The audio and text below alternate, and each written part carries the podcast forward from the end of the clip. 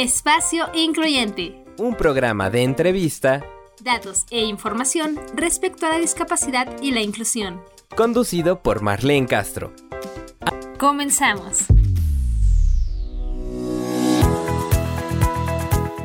Hola, ¿qué tal? Bienvenidos a su programa Espacio Incluyente. Mi nombre es Marlene Castro y estoy feliz de tenerlos esta tarde nuevamente con nosotros, acompañándolos en su horario de comida para que no nada más estén preparados con eh, el alimento físico, sino también con todo el alimento intelectual que les traemos el día de hoy, porque estaremos aprendiendo mucho acerca del tema de la esclerosis múltiple. Y en temas de discapacidad, pues ni se diga, ¿no? Todas las semanas aprendemos mucho con nuestras secciones. Y el día de hoy quiero mandar saludos a nuestros radioescuchas, no solamente de México, como Alex Ramírez, sino también de Canadá, como toda la familia Campos Quirós, Nelly, Noé, Fernando, Angie. A todos ellos les mandamos un abrazo hasta Canadá y deseamos que este programa también sea de bendición para todos. Y bueno, pues vamos a pasar a nuestra primera sección que se trata de curiosidades de la salud y la discapacidad. Este día hablando con la psicóloga Alejandra Juárez acerca de lo que fue el maratón de la Ciudad de México. Así que les dejamos esta información y volvemos enseguida con ustedes aquí a Espacio Incluyente. Hola, ¿qué tal? Bienvenidos y bienvenidas a la sección Curiosidades de la Salud Emocional y Discapacidad. Yo soy la psicóloga Alejandra Juárez y quiero preguntarte si te enteraste que el pasado 28 de noviembre se llevó a cabo el Maratón de la Ciudad de México. La ruta inició en el Estadio Olímpico Universitario y finalizó en el Zócalo Capitalino. En esta ocasión compitieron 20.000 corredores, se tiene el registro que 41 personas con algún tipo de discapacidad participaron dentro de este maratón. Brenda Osnaya Álvarez compitió y obtuvo el segundo lugar dentro de la categoría silla de ruedas femenil en un tiempo de 2 horas 15 minutos 59 segundos. Alejandro Pacheco junto con su guía Fidel ganaron el primer lugar en la categoría de discapacidad visual en un tiempo de 2 horas 54 minutos con 53 segundos. Tres mujeres fueron premiadas en la categoría silla de ruedas y tres mujeres y tres hombres fueron premiados en la categoría de discapacidad visual. Te comparto esta información ya que es importante seguir visibilizando la participación de las personas con discapacidad en espacios deportivos.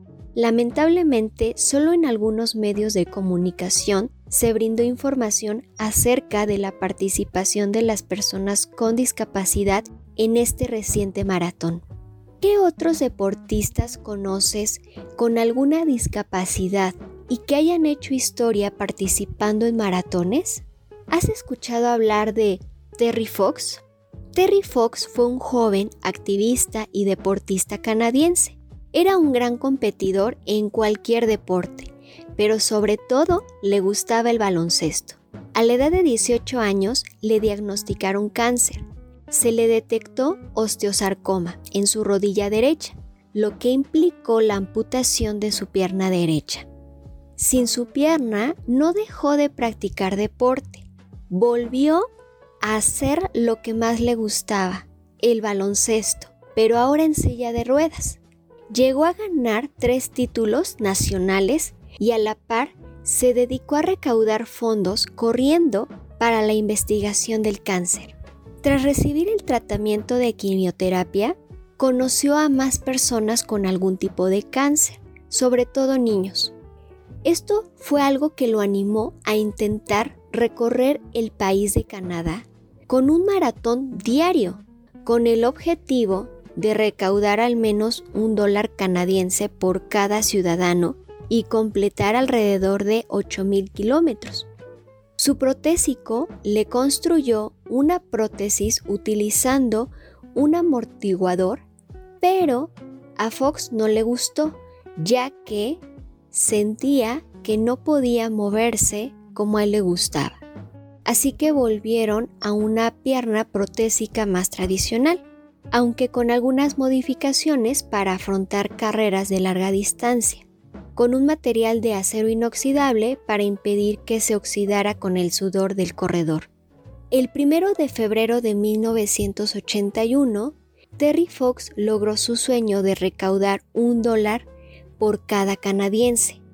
Un día, Terry Fox se sintió más débil de lo habitual y experimentó frecuentes mareos. Después de sufrir un intenso dolor en el pecho, los estudios determinaron que el cáncer se había extendido y tenía un tumor en cada pulmón. Terry Fox falleció el 28 de junio de 1981, justo un mes antes de cumplir los 23 años, pero su legado del Maratón de la Esperanza continúa vivo cada año en multitud de países y ha logrado recaudar desde el año de 1981 más de 800 millones de dólares. La Sociedad Canadiense del Cáncer propuso el nombre de Maratón de la Esperanza a esta iniciativa. Terry Fox fue una persona que no quiso ocultar la enfermedad. Fue una persona que quiso darle visibilidad a la discapacidad. Y gracias a él, existe una fundación que sigue vigente en todo el mundo para seguir avanzando en la investigación y conseguir curar cualquier tipo de cáncer. Si quieres mayor información, puedes ingresar a la página de internet de la Fundación de Terry Fox. La página es terry con doble r fox Espero que esta información les haya interesado y no olvides sintonizarnos aquí en tu programa Espacio Incluyente, todos los jueves a las 3 en punto. Y recuerda que si te perdiste algún episodio, puedes buscar Espacio Incluyente en Spotify, YouTube o Mixcloud. Hasta pronto. ¿Te gustaría formar parte de nuestro programa Espacio Incluyente? Tú puedes ser nuestro próximo invitado. ¿Quieres pedir una canción, dejar un saludo, darnos tu opinión, alguna sugerencia e interactuar con nosotros, nuestros excelentes invitados y los especialistas de nuestras secciones? Envíanos un texto o una nota de voz a nuestro WhatsApp 5535-090575 y nosotros la pondremos al aire. Comunícate, queremos escucharte.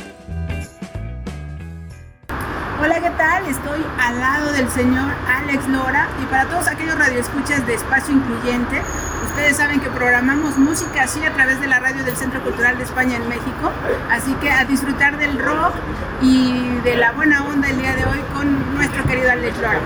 Recuerden, chamacos, el rock and roll es un deporte, practíquenlo conectamos a Espacio Incluyente con Marlene Castro y que viva rock and roll. Espacio Incluyente, la voz de la discapacidad. Aquí la pieza principal eres tú. Espacio Incluyente.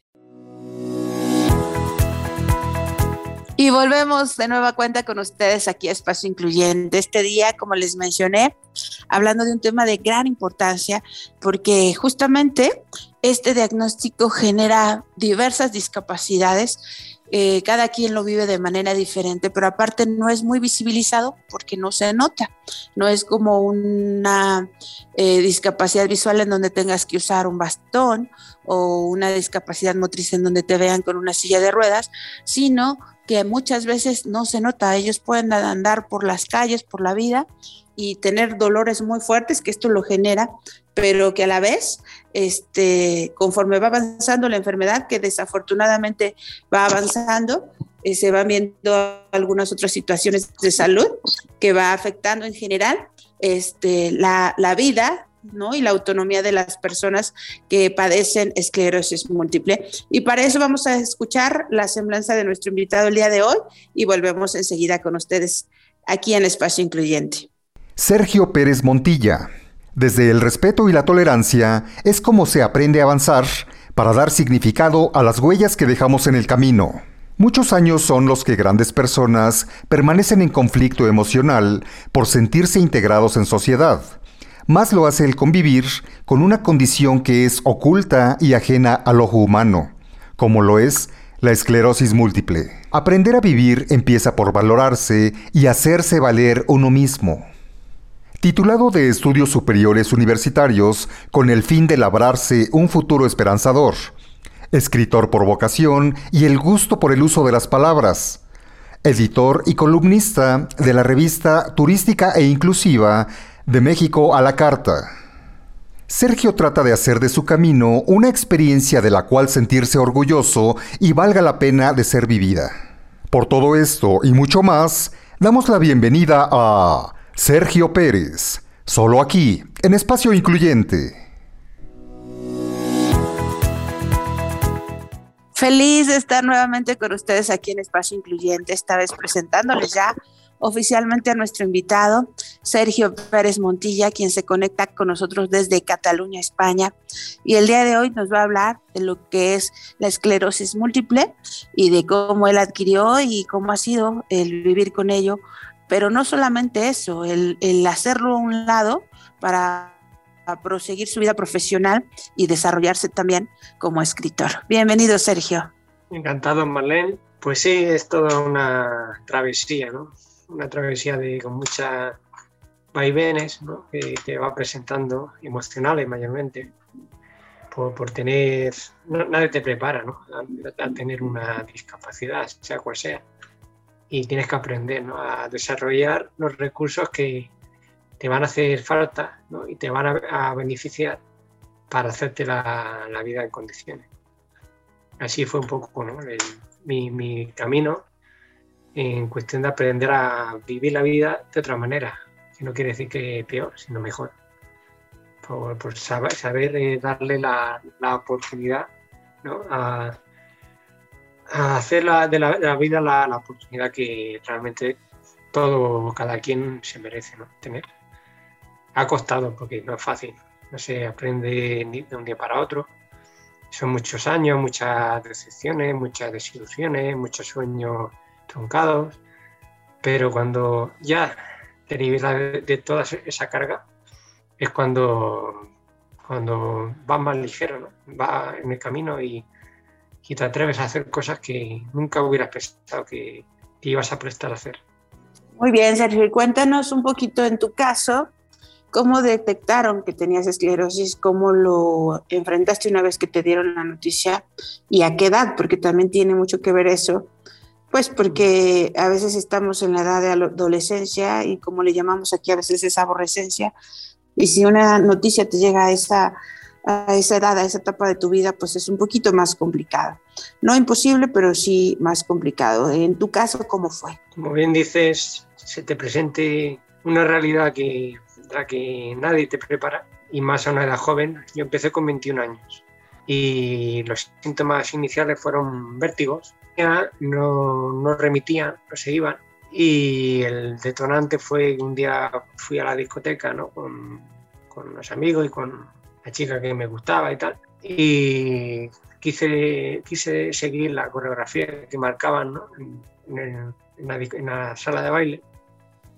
Y la música, las luces, ya fue un show para mí, ¿no? no dije, oh, hasta aquí he llegado. Ya fui, me fui al coche, me, cerré, ¿no? Y me siguió la, amiga, me preguntaba qué, qué, me pasaba y me vine un poco abajo y decir, bueno, pues esto va a ser más, más grave de lo que yo pensaba. Y ya me, me aconsejó que fuera a un hospital más serio, que no a un centro médico de, de, tu población.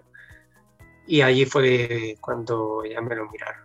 Ya me hicieron todas las pruebas, estuve ocho días ingresado y nada, me hicieron pues, todas las pruebas que hacen para encontrar la razón que lo motiva. ¿no?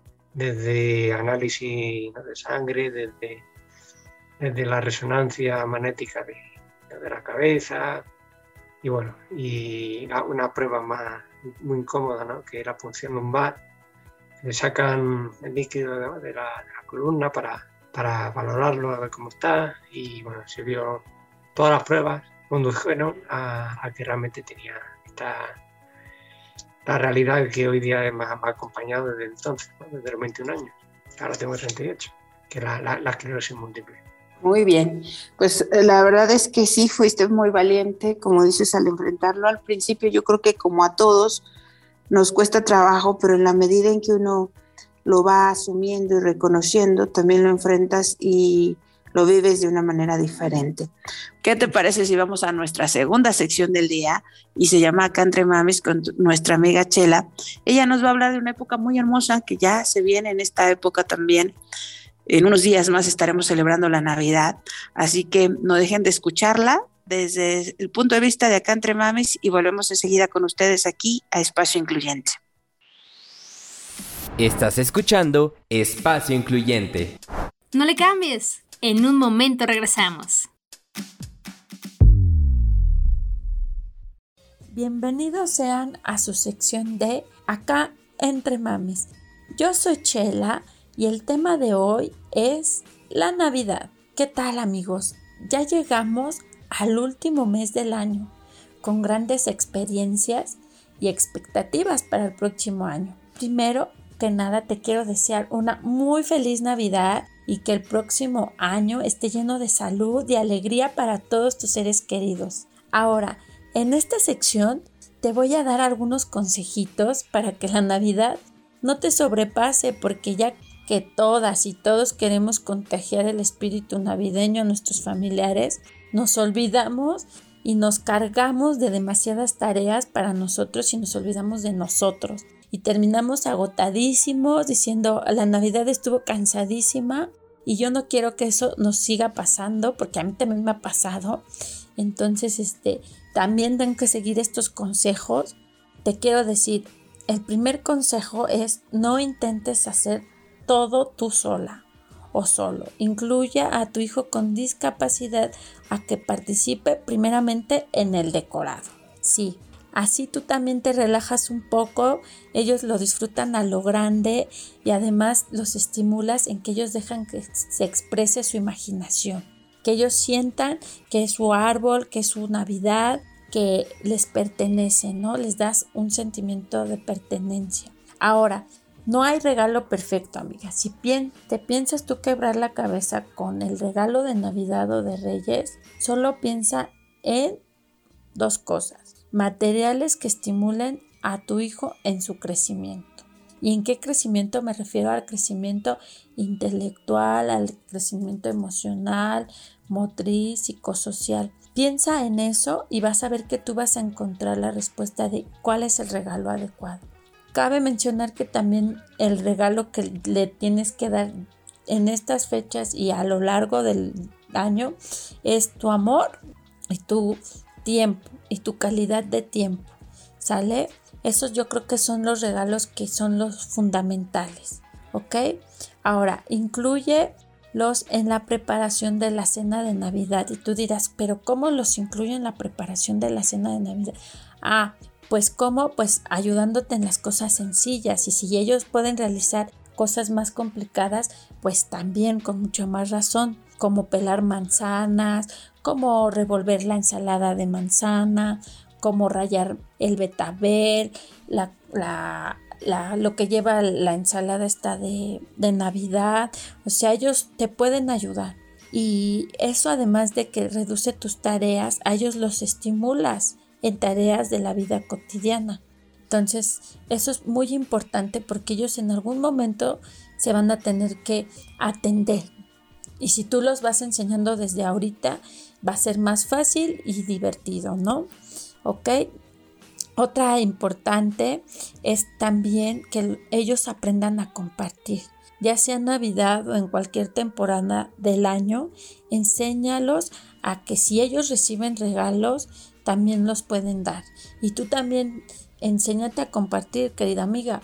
Si ves no nada más a dar regalos entre tu familia, entre tus amigos, tus compañeros de trabajo, ellos entre la escuela, sus amigos y la familia, no, sino que también compartan fuera de su entorno social, que den un detalle a alguna persona con necesidades como en los asilos de ancianos, ya sea un tiempo, porque también el tiempo es un gran regalo. Pueden dar su tiempo un día, pueden dar un obsequio si quieren, y también ellos los hace sentir que ellos también pueden hacer su granito de arena para hacer un mundo mejor y una mejor sociedad. ¿Ok? Así que para terminar con esta sección, los dejaré con el consejo de mamá a mamá. El recuerdo como una vela brilla más en Navidad. Charles Dickens. Así es, amigas, generemos hermosos recuerdos para nosotras y nuestros familiares. Y no me quiero ir sin agradecerles y decirles que para mí ha sido un honor estar con ustedes este año y compartir un poco de lo que voy aprendiendo de mis maestras e hijas Renata y Elizabeth. También le quiero agradecer al Centro Cultural de España en México y al programa Espacio Incluyente por permitirme dejar entrar a sus hogares a lo largo de este año. Yo les deseo una muy feliz Navidad y que tengan un excelente año nuevo y hasta la próxima en su sección de Acá entre mamis. Ya estamos de vuelta en Espacio Incluyente. Aprende con nosotros.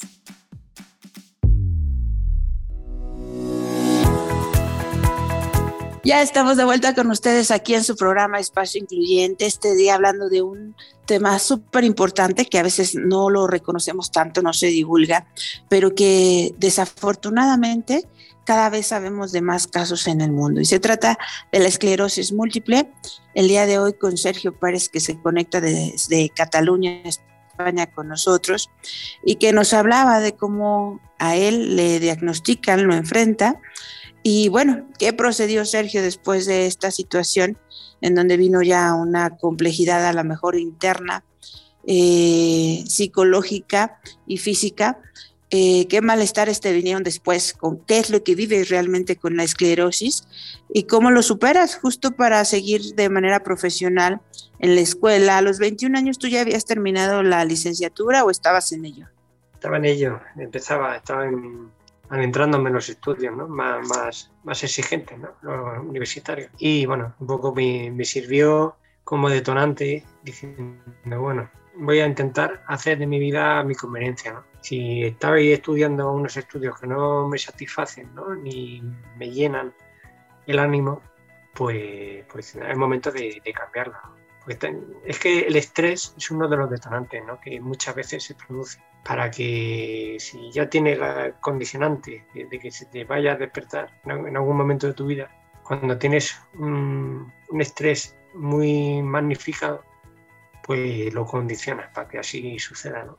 Y yo para aquel entonces lo, lo que me sirvió de mayor factor estresante, pues la correspondencia afectiva con una chica que no tenía la madurez, no tenía la cabeza amueblada para aquel entonces. Y bueno, pero lo que pasa es que tiene muchas emociones, muchos sentimientos y, y a ver que no se te corresponden, pues en esa edad que no, tenía, tenía la fortaleza mental de no darle tanta importancia, pues me condicioné, ¿no? Eh, de tal manera que esa noche mismo me, decía que quiero ser diferente, no quiero ser un fracasado. Y bueno, al día siguiente regalito, regalito de, sentir la planta de pie acartonada y, los vértigos, que fueron los primeros síntomas que tuve. Y, bueno, eh, cuando te medican tan fuertemente, estaba con la edad tan joven, pues tiene una fortaleza, una fuerza y realmente no, te afecta de, cómo te puede ir afectando ¿no? con el, a medida que van pasando los años, la enfermedad. Y yo la valentía Que, no sabía desarrollar para enfrentar las cosas que, con las que me acompañaban en el día a día, pues ¿no? en la cuestión de la timidez, en cuestión de, de, tener coraje para enfrentar las cosas, pues la desarrollé y de sobremanera durante un tiempo. Pero no puedes hacer de un hábito que, es algo que está motivado por un factor ajeno que te ha venido en tu condición de vida. Luego aflojas, se tarda más o se tarda menos, aflojas y, y mengua esa fortaleza y esa, esa actitud y ese coraje. y luego te aprendes a adaptar. Son fases, Por un lado, yo la negación no, la he tenido, como otra fase de duelos. No la he tenido, pues diciendo, bueno, si esto lo tengo eh, y me lo están diciendo los especialistas, es porque está. No lo discutí, ni igual que los padres sí que lo niegan. Dicen, ah, eso será un vértigo que cogió para hacer musculación de pesas. Y yo veía que no, pero bueno, que, que al final tiene en convivencia, ¿no? con lo que se supera esta condición, o se convive con ella, o se aprende. Y nada, yo pues, pues encerrado mentalmente en mis valores, pues yo, yo pensé, digo, a ver, yo, yo sabía la, gravedad que puede suponer no tener esta enfermedad. Y más que mayormente porque tengo antecedentes familiares, mi tía, mi abuela, por parte materna, eh, la, han tenido ¿no? o la tienen. Y entonces, pues no, no me era tan desconocida. Diferente es que te diga, pues no, ah, eres, tú quien la tiene, ¿no? Te cambia todo, ¿no? Creo que te cambia todo y aprende a valorar las cosas en su dimensión. Las tonterías de la edad, como el provocarte o condicionarte que se despertara,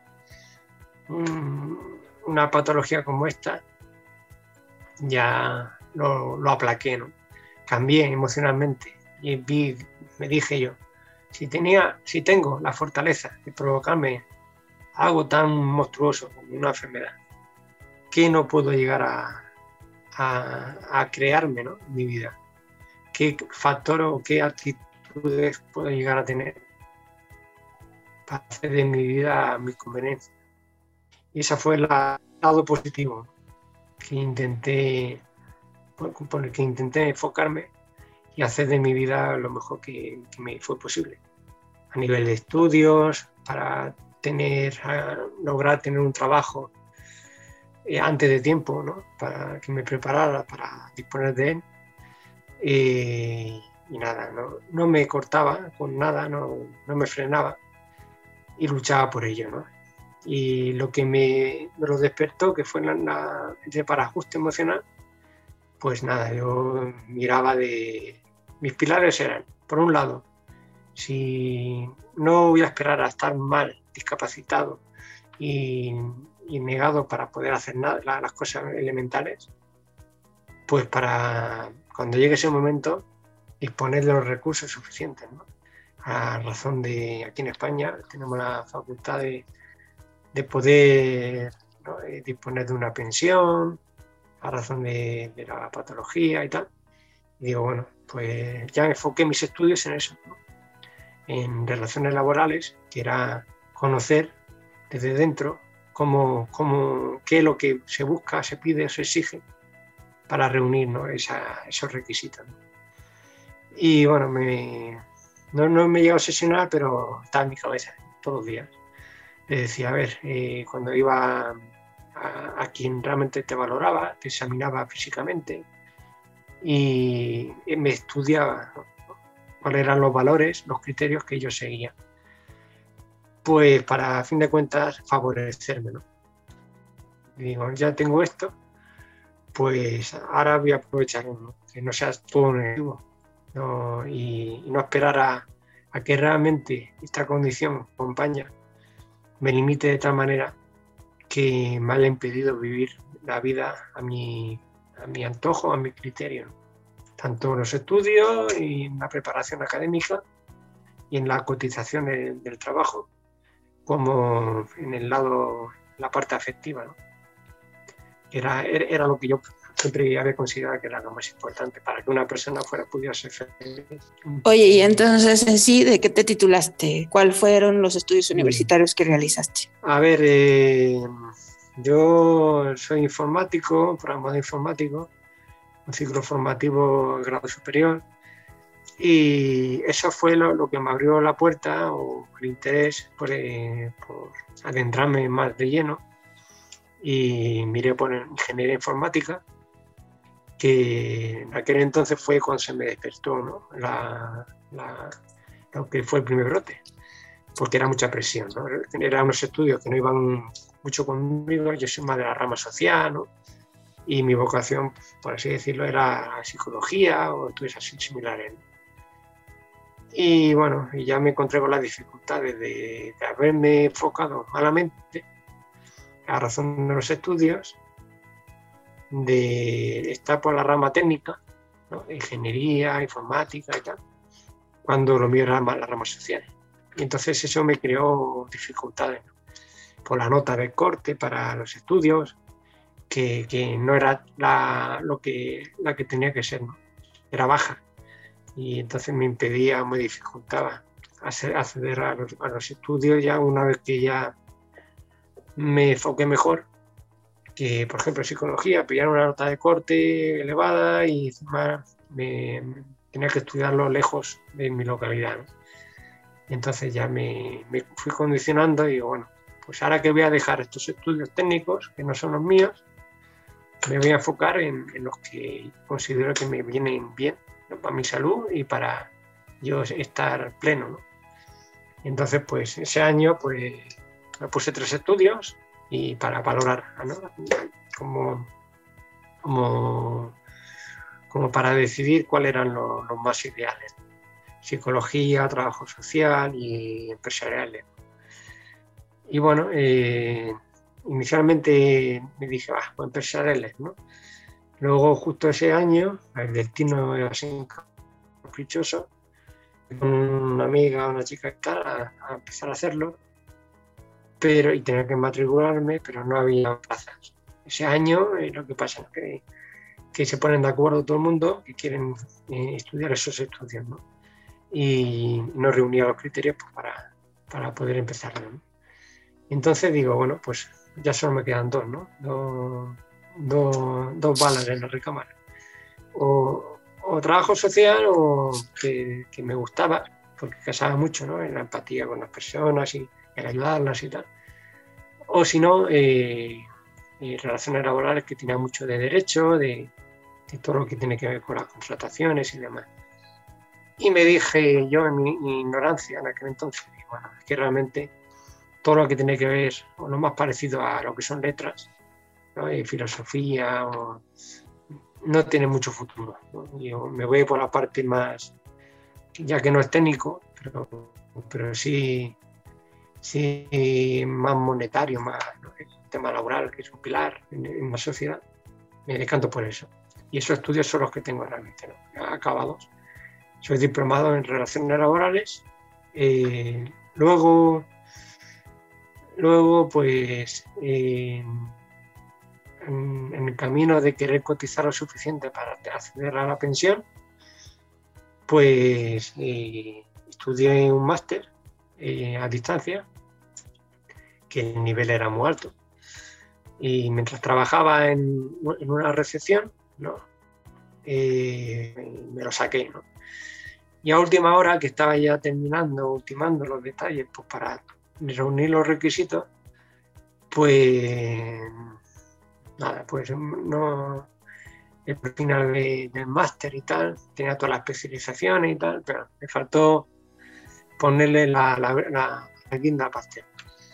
Pero bueno, ya viendo que no me iba a dedicar a eso, aunque hice una entrevista y fue bastante buena, de que les gusté, ¿no? A que me entrevistaba. Pero yo estaba empezando a ver, a, quitándome, a quitarme la, máscara de, de la, cara. ¿no? Es decir, bueno, eh, la vida es la que es, yo he hecho todo lo que he podido hasta el momento que más sea posible, y, y ahora si voy a conseguir el acceso a la pensión, pues voy a intentar enfocar la vida de, otra manera y aprender a vivirla de, de, mejor manera. Y es lo que desde entonces, eh, una vez que ya tengo la pensión, de mejorarla dentro de mis capacidades, pues tratar de, hacer lo que no había hecho.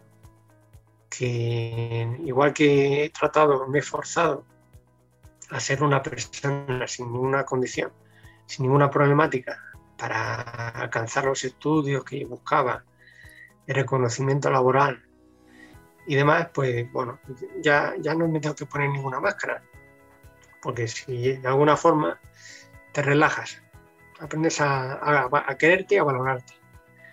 Y entonces eh, me he enfocado en eso, en querer conocer personas con mi condición, pues un poco para yo aprender, pero también enseñarles a si pueden ayudar, ¿no? no escondiéndose, no esforzándose por ser lo que no son y cuando no queda remedio, cuando no queda más remedio, pues mira, pues no sufrir, ¿no?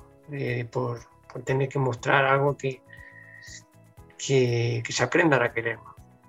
Y de ahí pues crear un grupo social de personas con, con esclerosis múltiple y de ahí, bueno, pues te vas, vas conociendo, vas creando círculos en los que vas aprendiendo a ser mejor persona. Y... Muy bien, Gio. ¿Qué te parece si continuamos en nuestro siguiente bloque que nos platiques acerca de este círculo social que creaste? Pero nos vamos antes a un poquito de música para relajarnos. A lo largo del programa han estado escuchando por ahí una voz que ustedes conocen muy bien y se trata de Alex Lora. Ahorita les vamos a dejar también una eh, cápsula de saludos de parte de su esposa Chela Lora. Volvemos enseguida con ustedes aquí a Espacio Incluyente. No le cambien.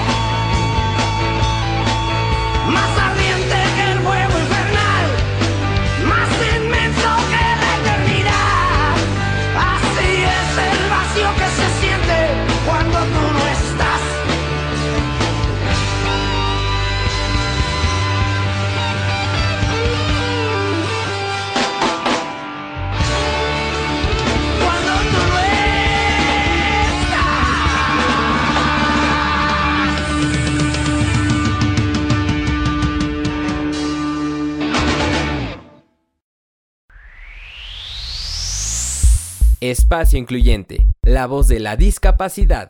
Aquí la pieza principal eres tú. Espacio Incluyente. Muy buenas tardes. Esta es Ailía y esto es Te Presto mi voz, aquí, en Espacio Incluyente. Hoy voy a cerrar este artículo de la revista de la Universidad de México titulado Discapacidad en Pandemia, un mosaico de experiencias, del que ya les hablé en semanas anteriores. Luz Mariana, Construir Autonomía. Para comunicarse por Skype, la psicóloga Luz Mariana se sienta sobre un colchón en el suelo y recarga la espalda en una colchoneta que cubre la pared. Sonríe y gesticula, estira los brazos y el cuello para enfatizar sus comentarios. Para quien la escucha por primera vez, estos sonidos resultan incomprensibles. Para traducir, está Mari Carmen, su intérprete, quien desde otra ventana de la videollamada va desenmarañando las exclamaciones como si fueran otra lengua, el idioma personal de Luz Mariana. Una vez que se acostumbra uno a su voz, entonación y expresiones corporales, es posible comprender sin el apoyo de Mari Carmen. La parálisis cerebral de Luz Mariana afecta su movilidad, postura y capacidad para comunicarse verbalmente, pero no altera sus habilidades intelectuales. Los periódicos de su ciudad la llaman una mujer sin límites y la prueba de que los imposibles no existen. Es servidora pública, desde 2014 trabaja en el gobierno estatal de Querétaro, encargada de mejorar las condiciones de vida de las personas con discapacidad en la entidad. Además, es directora de la asociación Andando IAP, fundada en 2012, y que se especializa en inclusión y atención integral a personas con todo tipo de discapacidad. Su meta es ayudarles a ser tan autónomos como sus limitaciones lo permitan, que como ella sepan qué apoyos necesitan y tengan forma de solventarlos. A diferencia de la mayoría de las personas con discapacidad en México, Luz Mariana tiene un trabajo estable, no precarizado, que le permite pagar una silla de ruedas especial, los servicios de Mari Carmen y una conexión a Internet para mantenerse comunicada y atender sus compromisos profesionales. La autonomía depende de que las personas con discapacidad puedan decidir sobre su propio destino. A pesar de que la Convención sobre los Derechos de las Personas con Discapacidad de Naciones Unidas, que México ratificó en 2006, establece su, autonomía y capacidad jurídica, el Estado y la sociedad infantilizan a esta población y en la mayoría de los casos tienen asignado un tutor. Carlos Ríos Espinosa, experto en derechos de personas con discapacidad para la organización internacional Human Rights Watch, resume, si quieres tener hijos, casarte, comprar un auto, rentar, lo que sea, no puedes si no tienes capacidad jurídica. Si estás bajo tutela, ¿cómo será escuchada tu opinión sobre con quién o dónde quieres vivir? Un confinamiento eterno. La sana distancia con la que hoy evadimos el contagio de coronavirus ya era una realidad para las personas con discapacidad, cuenta el psicoanalista Israel Netel, quien tiene 18 años de experiencia trabajando con jóvenes con discapacidad. La gente no se les acercaba, no los integraba ni buscaban hacerlo. Ese miedo al contagio que hoy domina la conversación refleja el trato que se les dio siempre. Luz Mariana del Castillo cambia su expresión cuando habla de la negligencia del Estado hacia las personas con discapacidad. Sus rasgos se endurecen, como su tono de voz. Conadis no tiene cabeza desde hace más de un año, dice. Se refiere al Consejo Nacional para el Desarrollo e Inclusión de las Personas con Discapacidad, que carece de titular desde diciembre de 2018. El desinterés del gobierno federal por estos problemas existe desde antes de la pandemia y es herencia de sexenios anteriores, pero en esta administración ni siquiera hay con quién comunicarse para discutir el tema. Las dependencias relacionadas se pasan la bolita y al final nadie responde a una solicitud de entrevista. No dan importancia a las personas con discapacidad y mucho menos a la inclusión, dice Luz Mariana a través de Mari Carmen. Y sin inclusión, el confinamiento va a ser eterno.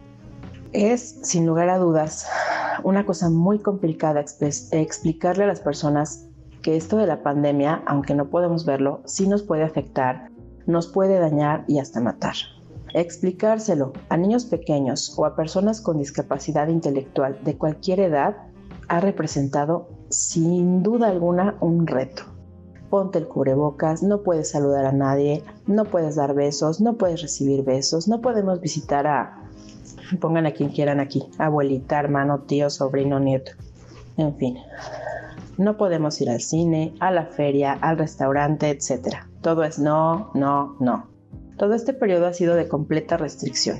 Es por ello que algunas personas escuchan semáforo verde y se mueven, como en este juego de las sillas cuando vuelven a poner la música, tratando de no perder el lugar y ganar el juego como sea. Pero la verdad es que no es tan verde como nos gustaría, ni es seguro aún salir a jugar. Y como siempre, los sigo invitando a escucharnos por Espacio Incluyente. Yo sigo siendo Ailía y esto sigue siendo Te Presto mi voz. Hasta la próxima. ¿Te gustaría formar parte de nuestro programa Espacio Incluyente? Tú puedes ser nuestro próximo invitado.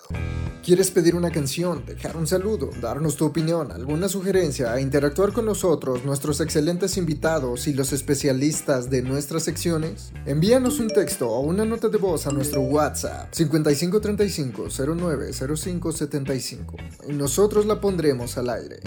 Comunícate, queremos escucharte. Hola, ¿qué tal? ¿Cómo están todos nuestros radioescuchas de Espacio Incluyente? El día de hoy tenemos a una súper invitada por aquí dejándoles saluditos para que todos ustedes la escuchen y se trata de la señora Chela Lora. Hola, ¿qué tal? A todos los que escuchan Espacio Incluyente. De parte de Chela Lora del Tri de México, Alex Lora, les mandamos un beso, les mandamos felicitaciones por estas fiestas navideñas mexicanos y bueno, para todas las familias, un abrazo, un beso. Eh, quiero decirles que piensen que y guarden en su corazón y en su mente que la familia es primero, la familia es lo único que tenemos verdadero y real quiéranse mucho, abrácense, díganse que se quieren todos los días y sean muy felices. Dios los bendiga. Y que viva el rock and roll. Espacio Incluyente, la voz de la discapacidad. Aquí la pieza principal eres tú. Espacio Incluyente. Seguimos con ustedes aquí en Espacio Incluyente, el día de hoy hablando de lo que es la esclerosis múltiple y para eso tenemos a Sergio Pérez desde España hablándonos de toda su trayectoria, de lo que ha realizado como ingeniero en sistemas, después eh, aprendiendo un poquito del diplomado en relaciones laborales y eh, bueno, pues ahora comentándonos, ¿no? Que una vez que generó ya lo de la pensión en España, él quiso dedicarse a hacer lo que realmente le gusta. Ustedes escucharon su semblanza al principio del programa y se dieron cuenta que esta semblanza es muy diferente a todas las que hacemos porque él quiso eh, presentarse de esa manera, muy poéticamente, muy a su estilo, y lo cual agradecemos porque hizo una dinámica diferente dentro de nuestra programación. Pero quiero que nos cuentes un poquito, Sergio, cómo decides dedicarte a ser escritor, eh, dedicarte a ser editor y columnista la cuestión, todo lo bueno surge y aparece cuando no lo buscas. Y la oportunidad de, colaborar, en este caso en la revista México La Carta, salió pues eso, ¿no? Yo vi, por un lado, que disponía de mucho tiempo, siendo pensionista, y tenía mucha capacidad, porque el máster que, estaba, que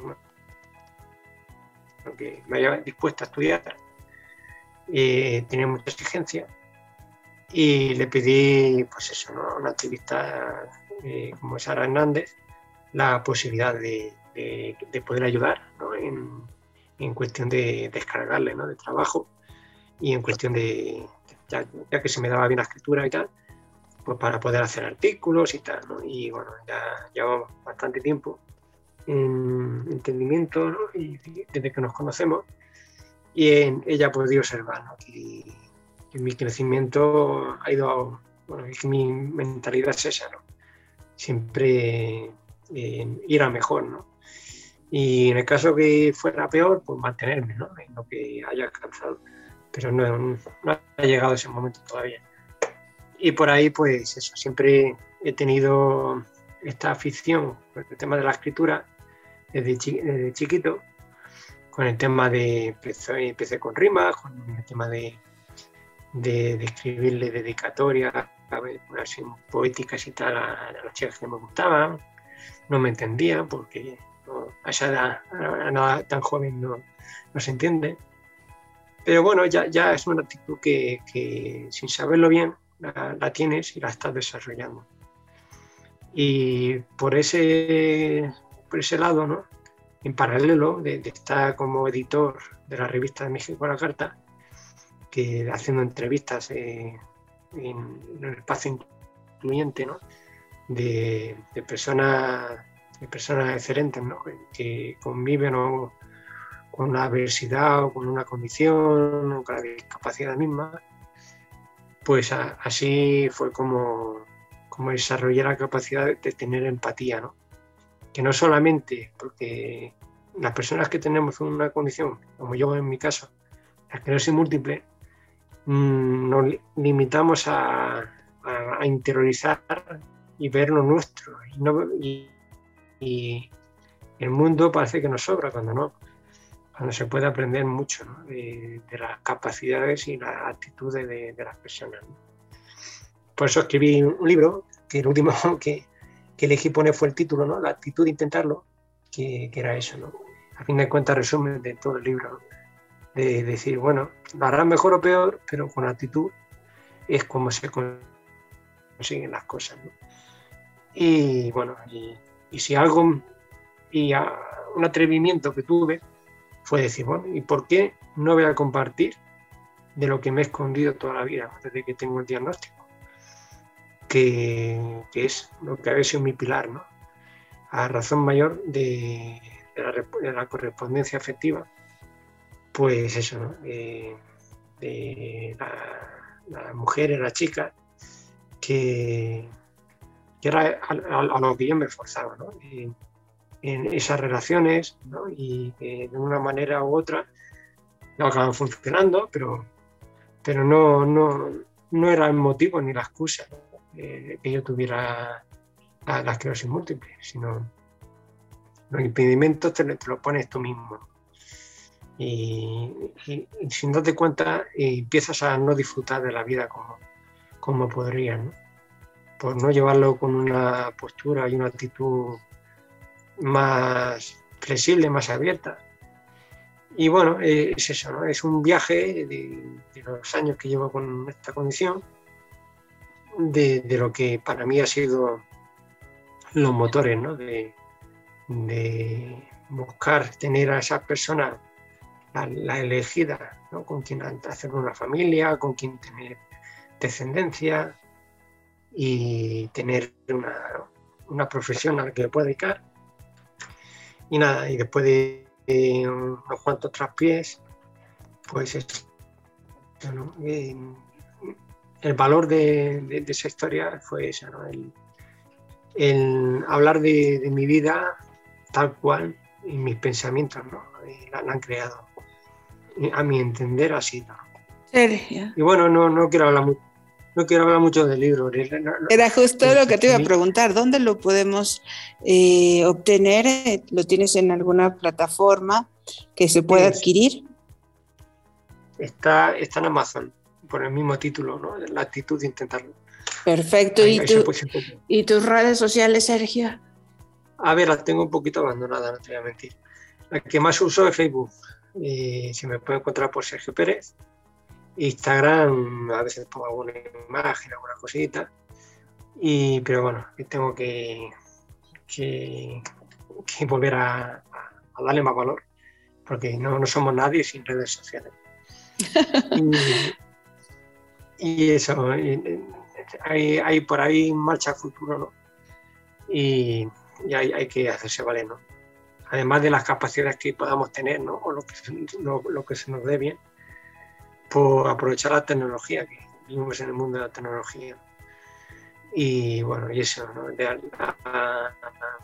en la revista de México La Carta, ahora he emprendido el tema de, hacer entrevistas. Y por un lado, que el tema de la música, porque se le da más valor al tema de la cultura, el tema de, de, del arte y el tema de, de la parte inclusiva, ¿no? pero se olvida la música que es, un, es el pilar o, la, esencia de lo que es México, que es México sin música. Y más disponiendo de relaciones públicas y tal, pues me digo, mira, me va a servir para yo eh, desarrollar la capacidad y el valor de, y la facultad de tener las habilidades de, entrevistar. Y como veía que se replicaban los artículos, lo que nos, lleva, nos llegaba a la revista, y era muy saborido, con poco valor, pues digo, bueno, pues incluyo al artículo un, un, vídeo con la entrevista, que se conozca al cantante del, del que se está hablando en la misma entrevista y en el artículo, y se le da otro valor, pues siempre va a ser bien, ¿no? Para, indirectamente, para que ganemos todo. Gana el artista, el cantante, gana la revista y gana incluso relaciones públicas, ¿no? Por, por traer a ese cantante. Así es, Sergio. Pues te agradecemos mucho el que hayas estado con nosotros el día de hoy en Espacio Incluyente. Esta es tu casa y por supuesto te deseamos éxito en todo lo que realices a lo largo del próximo año 2022 que está por llegar. Seguro que sí, seguro que sí. Vamos a, darlo todo para que así sea. Y bueno, pues agradecemos también a todo el equipo de producción, por supuesto, a Alex eh, Fierros en la postproducción, a nuestra querida Amara Castellanos también. Y los dejamos con la cerecita del pastel, con la última sección del programa, páginas que trascienden. Saben quién es Jordi Castor. El día de hoy lo van a aprender porque ella es una asesora también de Apple y ha hecho mucho a favor de las personas con discapacidad en temas de inclusión. Nos estamos escuchando muy pronto. Mi nombre es Marlene Castro. Les deseamos lo mejor para estas fiestas. Disfruten mucho de la vida, sean felices que Dios los bendiga. Hasta pronto. Te doy la más cordial bienvenida a Páginas que Trascienden, una sección dedicada a quienes han elegido un sueño y se esfuerzan por cumplirlo, aun cuando parece muy lejano.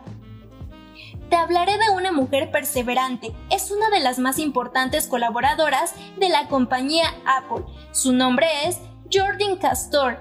Nació en el estado de Michigan, Estados Unidos. Su madre dio a luz 15 semanas antes de lo esperado, razón por la cual Jordan adquirió una discapacidad visual total. Incluso se pensaba que tenía pocas probabilidades de sobrevivir, pero el equipo médico logró salvarla. Su infancia fue muy divertida. Aprendió a patinar y a pasear en bicicleta. Durante la adolescencia, se sintió desanimada porque sus compañeros y maestros la excluían con frecuencia. A los 12 años asistió a un campamento donde conoció a más personas con discapacidad visual. Eso la inspiró a buscar una nueva motivación. Desde pequeña tuvo una curiosidad insaciable por saber más acerca de la tecnología. Se preguntaba cómo funcionaban las computadoras. En la actualidad, podemos consultar el clima, las noticias más recientes y el significado de cualquier término en cuestión de segundos. En su cumpleaños número 17 le regalaron un iPad y quedó impresionada por todas las aplicaciones accesibles que incluía. Le fascinaba la idea de utilizar su tablet sin necesidad de complementos costosos. Ingresó a la Universidad del Estado de Michigan para estudiar la carrera de Ciencias de la Computación. El Centro de Recursos para Personas con Discapacidad le proporcionó libros de texto en braille para que se familiarizara más rápido con el lenguaje matemático y científico, así como modelos impresos en 3D para cálculo y física. Empezó a formar parte de la plantilla de Apple primero como becaria, tras una feria de trabajo que se llevó a cabo en Minneapolis durante el año 2015. Poco después, se dedicó a esta actividad de tiempo completo, convirtiéndose en ingeniera de accesibilidad a los 22 años. Trabaja en el área de diseño y calidad, mejorando los productos de la compañía, basándose en sus propias necesidades, se unió a otras personas para desarrollar una tecnología llamada VoiceOver que permite controlar la pantalla de los ordenadores sin emplear el sentido de la vista. Mientras la utilizas, escucharás una descripción de todos los iconos y menús que aparecen en la pantalla sin costo alguno, porque este tipo de programas se incorporan al sistema de cualquier dispositivo sin importar si eres una persona con discapacidad o no. También puedes configurar la velocidad del habla e incluso el tono de voz. Castor puntualiza que programa mediante el uso del sistema braille, porque le resulta más práctico para identificar la puntuación, la gramática y la manera correcta de escribir las palabras. Solo utiliza VoiceOver para navegar en sus diferentes dispositivos. Algunos de sus trabajos más recientes incluyen el soporte en accesibilidad para Swift Playgrounds, una aplicación para los niños con discapacidad visual, cuyo objetivo es que aprendan a programar de manera divertida. Por lo tanto, no requiere conocimientos en codificación. Está dirigida a principiantes. Esta aplicación se ejecutará a través de VoiceOver. Con personas como Jordan Castor, Apple está intentando ser más versátil para aquellos consumidores que tienen problemas a la hora de interactuar con sus dispositivos, disminuyendo así las dificultades que enfrentan para realizar tareas básicas y rutinarias. Por ejemplo, en el Watch OS 3 han incluido un sistema que será capaz de decir la hora a través de vibraciones en el reloj. Además, han implementado mejoras en el Mac OS Sierra con la llegada de Siri y la ampliación de comandos de voz para abarcar más funciones. A Jordan le encanta leer y tiene un blog llamado El cielo es el límite donde publicó la siguiente frase. La discapacidad visual no te define, es parte de quien eres como persona. Una característica más pero no determina qué podrás hacer en tu vida. Muchas gracias por sintonizar Espacio Incluyente y en especial páginas que trascienden. Tú, al igual que Jordan, descubre qué te apasiona y sigue a tu corazón en todo momento. Te deseo una maravillosa semana. Hasta luego.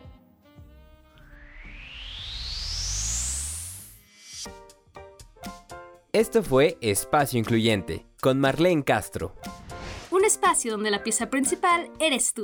Acompáñanos en nuestra próxima emisión